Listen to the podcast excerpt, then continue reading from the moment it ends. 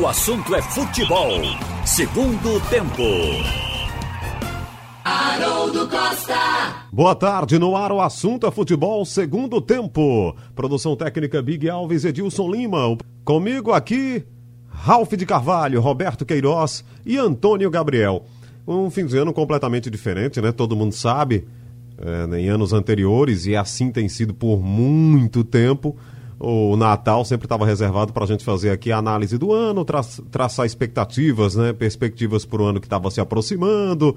Seria sempre aqui um programa muito baseado no, no reflexo do que aconteceu ao longo do ano, né? no final de uma temporada, em plenas férias e já estaremos aqui com possibilidades de montagens de times, analisando as perspectivas para 2021. Totalmente diferente. Estamos aqui falando de jogo.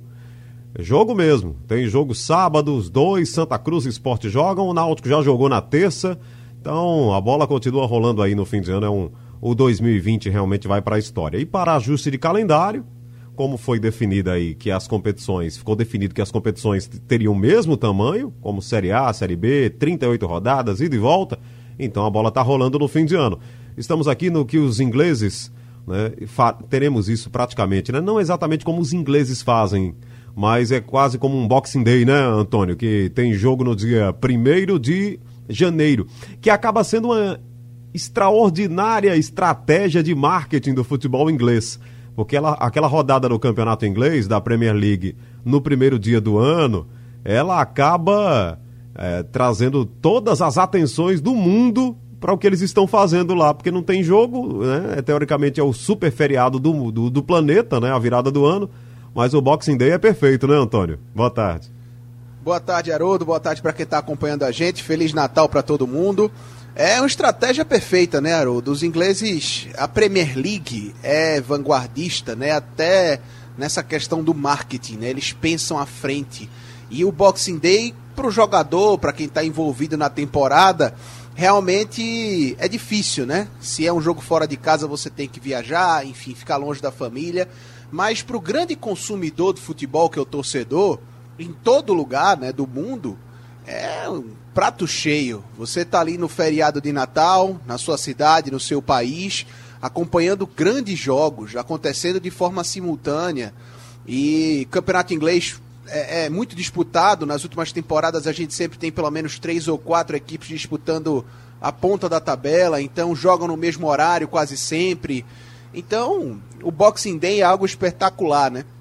É, para o futebol inglês. A gente está vivendo um Boxing Day forçadamente, né? Que nessa temporada. A, a, moda brasileira, né? Isso, tem um tempero brasileiro nesse Boxing Day. É, forçadamente também, que nossa temporada é diferente, né? Ela dura um ano inteiro. A temporada europeia começa no meio do ano, vai até o meio do ano seguinte. Mas é mais ou menos isso, viu, Haroldo? É, não só jogos dos pernambucanos, né? Ontem, ontem dois grandes jogos na Copa do Brasil. É verdade. É, então, prato cheio também para nós, no nosso futebol, nesse ano tão diferente. É porque tem gente que fica até triste, né, no, no fim de ano, quando para o futebol totalmente, e aí você só tem pelada de, de amigos, amigos de Zico, não, não tem muito. Ei, né? isso é fraco demais. não, tem, não tem, mas tem que dar um intervalo para todo mundo descansar. No Brasil é assim, né? Diferente da Europa e da Argentina, por exemplo, onde você tem a temporada é, 2020 e 2021. Mas esse ano forçado aqui no Brasil e em vários lugares do planeta, essa temporada que começou um ano e vai terminar no outro. Mas tudo isso para dizer o seguinte, viu, gente? O Santa Cruz está viajando hoje à tarde para São Paulo. É um Natal diferente lá do elenco tricolor. Santa Cruz já vai para Itu hoje. E a, a véspera de Natal será realmente longe de casa, porque no sábado tem essa decisão é, diante da equipe do Ituano. E não era de esperar outra coisa, né, Roberto? Um time que perdeu em casa tem que aproveitar todo o tempo possível para conversar, para se organizar, para o Martelotti pensar um esquema. Então, a estratégia do Santa Cruz, ou, a, a, na verdade, é, a logística do Santa Cruz pensada para hoje, não me parece um, algo algo ruim. É, na verdade, ganhou um tempo aí, uma sexta-feira lá em Itu, já ambientado na cidade da partida para a decisão do sábado, né, Roberto? Exatamente. E é feito é, também para tocar no jogador, para que o jogador sinta que a responsabilidade dele existe e que ele tem condição de reagir. Eu vi que o dirigente já se reuniu com jogadores, o técnico também deve estar dando aquela sacudidela na, na, na, nos atletas, mostrando a necessidade dessa classificação, o, a, o acerto com o dirigente, o jogador deve é, é, sentir que vai ser feita alguma coisa para atualizar os pagamentos, coisas que trazem um certo, uma certa tristeza quando o, o, o profissional está trabalhando sem receber. Eu acho que afeta muito. Mas o que nós estamos esperando é que isso é, reflita nos jogadores e que os jogadores confiem na diretoria e tragam então aquele futebol da primeira fase, de briga, de raça. Precisa ser coisa extraordinária, tecnicamente falando, não. Mas de raça, de gana, de vontade para classificar o time, dar uma resposta nesse jogo de fora. Porque a derrota acontecida dentro de casa pro Vila Nova foi uma ducha de água fria. Então agora o Santa precisa recuperar esses pontos fora de casa. E nada melhor do que com essa equipe que já tem uma vitória e um empate tem quatro pontos. Então Santa Cruz ganhando o jogo vai também para quatro pontos, entra de novo na briga. Então esse esse trabalho de antecipar a viagem para ir deixando o jogador com a certeza de que o dirigente sabe o que está fazendo e eles também têm que dar a resposta, né, Aruto? É verdade, é, é para focar, né? Eu acho que é para manter é. realmente o foco e... E outra coisa... E tem uma coisa. É. Diga. O Ituano tem uma... É um, é um time... Eu acho que é um time sem torcida, né? Não deve haver pressão lá. É, ele tá jogando em Itu, né? É, lá no Novelli Júnior. É, porque de vez em quando... É ele é, ou é o, o Oeste? É o Oeste que muda muito de lugar, né? É, o Itu joga. O Ituano joga, joga em Itu mesmo. Mas ali, eu acho que tem mais torcedor do Palmeiras, Corinthians, São Paulo, do que do próprio Ituano. Acho que não deve haver pressão, não. Muito... Só uma coisa, Haroldo. Diga. É, Roberto também, Ralph. Eu, eu me arrisco a dizer o seguinte: se o Santa Cruz tivesse vencido o Vila Nova, essa programação, que a gente está elogiando, que de fato faz bem ao jogador, né? Ficar mais ambientado a cidade e tudo mais mas com certeza essa programação não existiria. Certamente Santa Cruz seria mais benevolente, deixaria o pessoal é, curtir o Natal aqui na cidade com os familiares, para depois viajar só amanhã, por exemplo. É, mas... Porque, até porque voo para São Paulo é sempre direto, né, Antônio? Três horas. Exato. Então, Tem voo sempre. Apesar de que o jogo é no interior, mas não seria algo. Saía cedinho, né? É pertinho, é, né? Não é uma logística ruim, não. E assim, é, eu acho que essa logística assim apertada para uma concentração maior, é, desconsiderando o Natal, é mais também para exigir esse foco, sabe? Eu jamais vou dizer que é para qualquer funcionário de qualquer área é, que ele tem que esquecer o salário para exercer a função dele, de maneira alguma. Mas a gente já discutiu isso aqui. É, se o problema fosse salário no Santa Cruz, vários problemas já teriam acontecido é, durante essa temporada. Eu não acho que seja questão salarial, mas essa logística em cima do Natal é também uma resposta àquele, àquela derrota para o Vila Nova. Ralf, eu estava ouvindo você ontem aqui, né, falando sobre, digamos, o que a gente pode chamar de time ideal do Santa Cruz, ou o que a gente pensa do, do Santa Cruz. Mas aí o Martelotti gosta do Bileu, e aí a, a abre espaço ali para o Bileu. Você acha que está na hora do Martelotti repensar alguns conceitos ou ele vai manter o que ele pensou até para ser coerente com a ideia dele? Mas seria uma incoerência baseada no insucesso, porque o Santa Cruz perdeu para o Vila Nova, né, Ralf? É, eu acho que o Martelotti, boa tarde para todos vocês. Eu acho que o Martelotti é um cara inteligente. Então ele acha que o time caiu. O que foi que aconteceu? O falta de foco, desligamento, a parte dos jogadores. E a minha parte qual foi? Escalar o melhor que o time tem. Então eu acho que o Martelotti também tem que produzir nesse momento o upgrade, a sua reciclagem. Daí porque a escalação do time é fundamental. O que eu disse ontem é que é o melhor time que eu vi jogar e que o Martelotti tem na mão, porque o Martelotti está com todo mundo, inclusive dois centravantes ou três, ele tem na mão. Então, coisa que o, o esporte não tem um centroavante disponível, o Náutico não tem o Chiesa, ele tem, tem dois, pelo menos. E ele pode colocar em campo, aí a gente colocou aquele time que eu acho que é o mais escalado e que tem correspondido melhor. Só lembrando a vocês aí qual foi. O goleiro, que é o Maicon, lateral Totti, o miolo de zaga com os dois caras que colocaram essa defesa com uma segunda menos vazada, o William Alves e o, e o Dani Moraes. E na lateral esquerda eu vi jogar bem o Peri e vi jogar bem o Leonan todos dois atuaram bem. Quer dizer, teria uma escolha dele aí, se quer um cara mais na frente, jogando praticamente da segunda linha para lá, Leonan, ou se quer o Peri da segunda linha para trás. Aí, ele pode botar o meio-campo. Aí é que eu, eu sou meio intransigente. Seria André, Paulinho, Didira e o Chiquinho.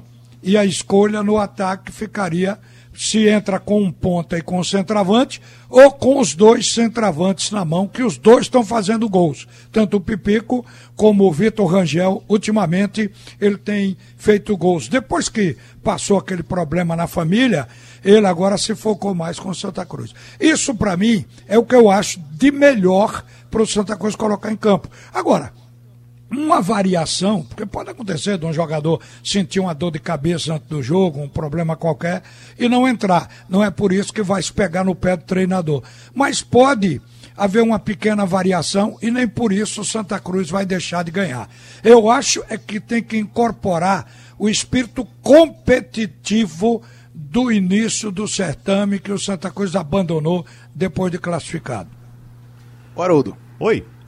É, eu concordo plenamente com o que o Ralph trouxe e eu vou traçar um paralelo que apresenta uma similaridade é, em um ponto que é a quantidade de jogos, mas são situações diferentes. Mas é, você lembra que na Copa do Mundo da Rússia de 2018 o Tite foi muito criticado por ser teimoso com alguns atletas, por exemplo, Gabriel Jesus. Gabriel não estava rendendo, Firmino quando entrava rendia mais e todo mundo pedia o Firmino como titular e ele insistiu no Gabriel.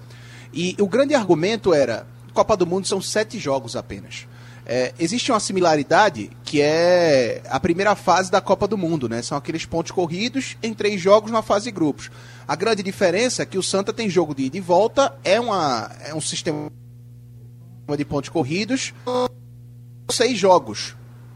E, e essa quantidade de jogo é a que se assemelha, por exemplo, à Copa do Mundo. É nesse ponto que eu quero chegar. Se você que um jogador não está dando certo, num tiro curto de seis jogos, muda. Porque um jogo a menos, um jogo que o resultado não vem, faz muita falta. O Santa Cruz está experimentando isso agora. Se o Bileu não está rendendo, tira o Bileu, coloca o André. É, é, a gente fala muito de sequência de equipe titular, isso é importante, mas dentro de uma realidade de, ponto, de, de poucos jogos, de tiro curto, para resolver algo que é o grande objetivo do Santa na temporada, que é sair da Série C, é, tem que abrir mão um pouquinho, tem que deixar de ser teimoso, martelote, e identificar que algumas ideias não deram certo. É um Santa Cruz que precisa mudar. Bom, Roberto, só para fechar aqui antes da gente fazer o primeiro intervalo, você já entendeu por que o Martelotti escala o Bileu? Não, Haroldo, eu vou, eu tenho que dizer o seguinte, eu, eu nunca mais vi jogo do Santa Cruz. Então é, eu não posso nem falar, confesso que não, não tenho condição de falar, porque é uma, é uma complicação para assistir jogo do Santa Cruz. Já tentei várias vezes em casa, não consegui a, aquela sintonia com esse canal que transmite e fica acompanhando aí o relato de vocês. Agora, o, o, o que eu vejo são os melhores momentos nos jogos.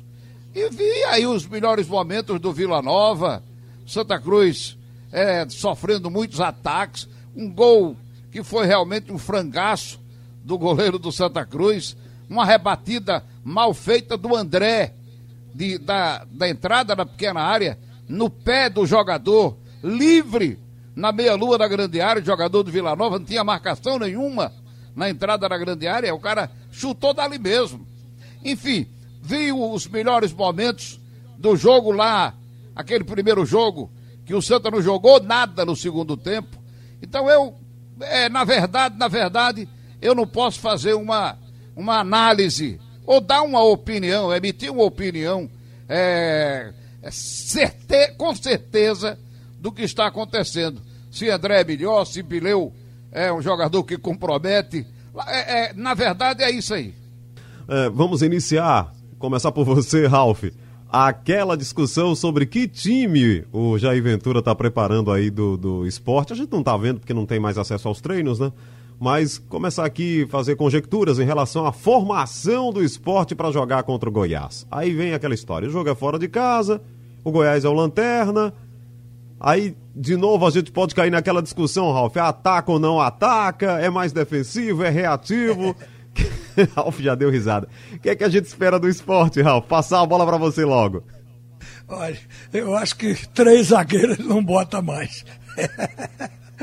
Agora, pensar defensivamente ele vai pensar.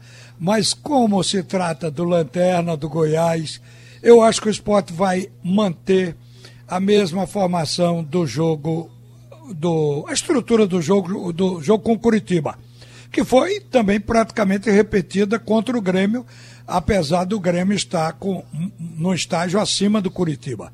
Então, eu acho que o Jair chegou, mais do que todo mundo, à conclusão de que tem que dar um passo à frente. Não pode só se defender, porque a, a necessidade de pontos é premente e não vai chegar a lugar nenhum. E agora eu acho que o esporte já limpou esse passado.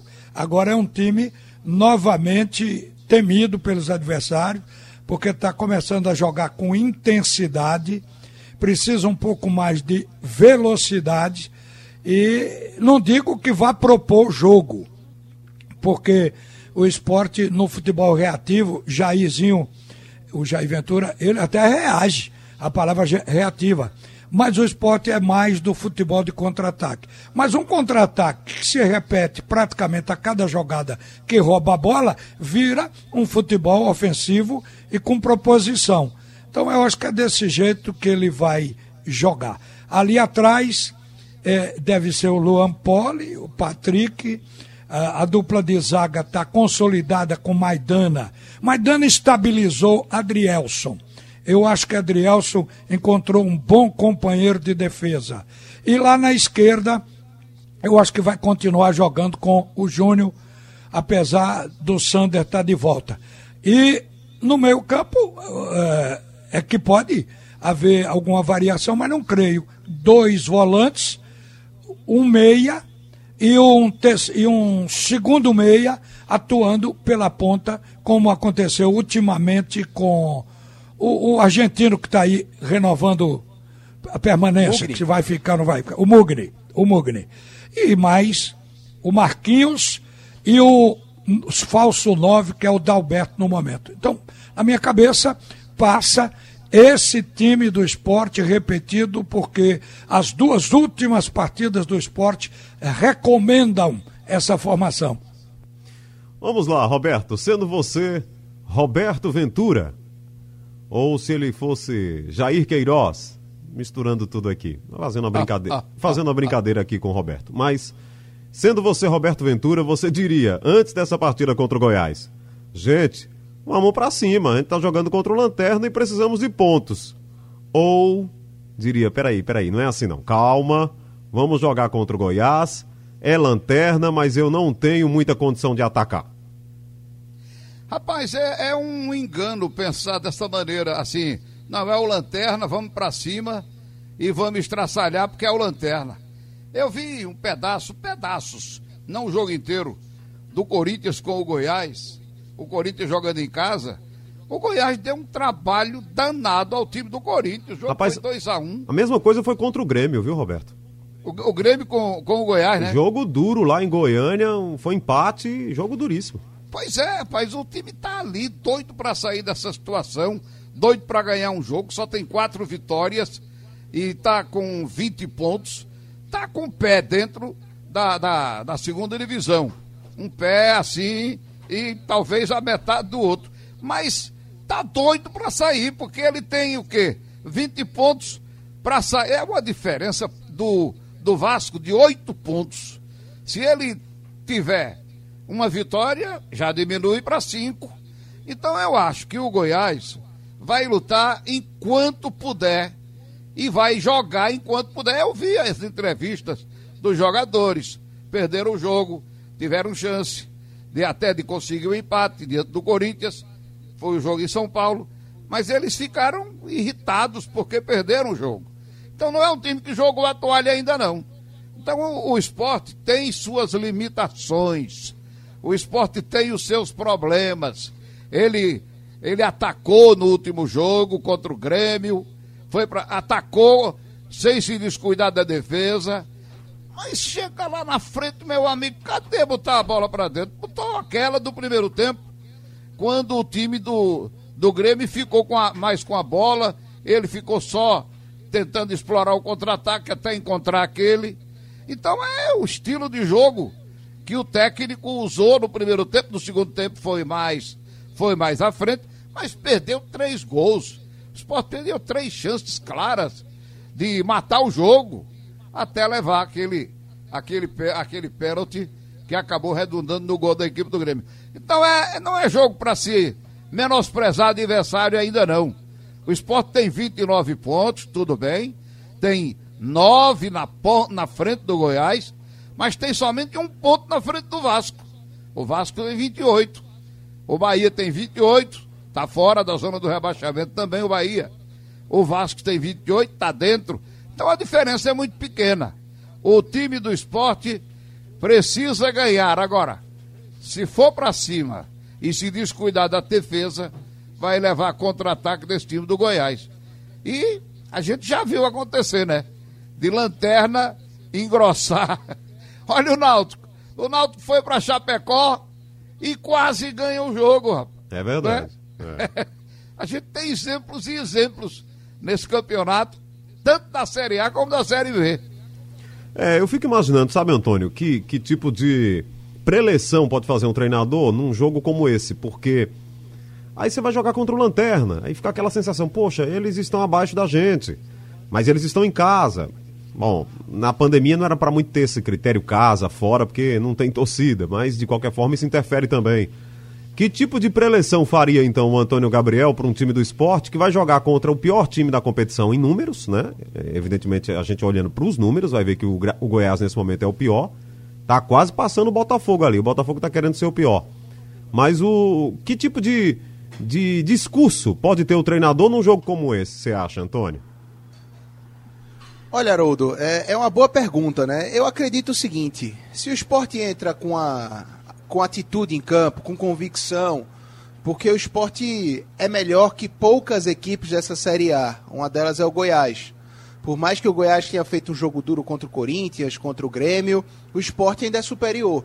Então, se for um time que entra em campo com atitude, de fato, é, já acredito que seja um bom passo em direção à vitória. Só que, rapaz, acontece o seguinte: quando a gente olha para um determinado setor da tabela de um campeonato de pontos corridos e vê uma, aproxima, uma aproximação de pontos muito grande, aquele embolado na tabela, é muito interessante que qualquer equipe saia e fuja desse embolado. Porque você está ali no meio, representa uma coisa. Você começa a depender dos outros. E depender dos outros em pontos corridos é complicado. Veja a situação do Náutico. Tá bem. Vem muito bem nas últimas rodadas. Só que tá secando Figueirense e Paraná, que jogam no final de semana. Aliás, o Paraná joga na segunda. Porque se essas duas equipes vencem, tira o Náutico dessa situação que está fora da zona do rebaixamento. Ele, ele, ele vai então- passar então... o Natal fora, mas pode passar o Ano Novo de novo na zona, né? Né, Antônio? Exatamente. Exatamente, Haroldo. É, esse é o ponto. Então, assim, você ficar no embolado, seja em qualquer região da tabela, da parte de cima, da parte de baixo, não é interessante. Então, partindo da premissa de que eu enxergo um time do esporte que é superior ao time do Goiás, e partindo da premissa que o esporte está em uma parte embolada da tabela, porque do Vasco, 17, até o Atlético Paranaense, 12, são uh, quatro, quatro pontos. pontos. que separam. Exatamente. É, do Vasco é, é muito são, embolado. Do Vasco são seis, né? Porque o, o Atlético. Ah, você fala do Atlético Paranaense, quatro pontos. Não há nem, Paranaense, não há nem o sim. Goianiense. O Goianiense já 31. tem 34. É. Isso. Do Vasco até o Atlético Paranaense são quatro pontos. Isso, isso representa distância, uma margem muito curta de pontos. O esporte está nesse bolo. O esporte já viu o Vasco vencer de forma inesperada o Santos no final de semana. É. E aí ficou olhando, olha, tá aproximando, tá chegando.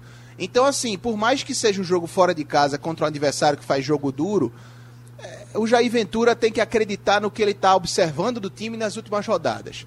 Existe mundo fora do futebol defensivo. Existe um todo um universo assessorado fora desse futebol retrancado que o esporte vinha apresentando. E que bom que o esporte está descobrindo isso, isso nesse momento, né? É possível atacar, é possível ser mais propositivo. Não é se lançar contra o adversário, mas é possível fazer um jogo diferente. Contra o Goiás tem que ser assim. Até porque se o esporte perde nessa rodada, fica ainda mais dependente de outros times nessa Série A.